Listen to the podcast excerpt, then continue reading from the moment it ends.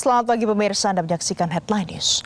Kepala Korps Lalu Lintas Polri Irjen Pol Aan Suhanan melanjutkan survei jalur tol Semarang, Surabaya, Jawa Timur dalam rangka kesiapan pelaksanaan operasi ketupat 2024. Lokasi pertama yang dikunjungi Kakor Lantas Polri adalah area kilometer 575A Ngawi dan mendapat paparan langsung dari Kasat Lantas Polres Ngawi AKP M Sapari.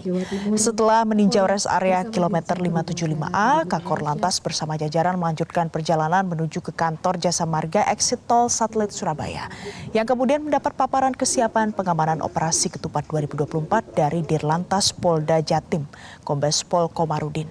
Salah satu yang menjadi perhatian dalam kesiapan operasi ketupat 2024 yakni masih terdapat sejumlah perbaikan baik di jalan tol, arteri maupun jalur wisata. Namun pihak PUPR memastikan akan menyelesaikan Hamin 10 sebelum Idul Fitri. Beberapa trouble spot juga menjadi perhatian, terutama untuk jalan tol yang memiliki rest area, di mana rest area menjadi titik krusial pada saat volume arus lalu lintas meningkat. Kakor Lantas juga mengimbau agar masyarakat yang melakukan perjalanan mudik nantinya untuk mempersiapkan kendaraan dan kesehatan yang prima agar bisa menikmati mudik lebaran tahun 2024. Sepanjang 565 km penegakan hukum.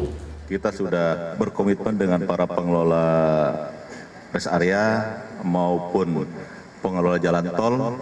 Ini kita akan intervensi untuk mengelola terutama mengatur yang pertama trafficnya traffic masuk dan keluar termasuk di dalam. Kemudian kita juga akan mengatur eh, lamanya istirahat di sana ya. Kita akan himbau lamanya istirahat di rest area itu. Dan kita juga sudah berkomitmen dengan kewilayahan untuk menyiapkan rest area rest area di exit tol ya pada saat arus balik maupun arus uh, mudik. Jelajahi cara baru mendapatkan informasi. Download Metro TV Extend sekarang.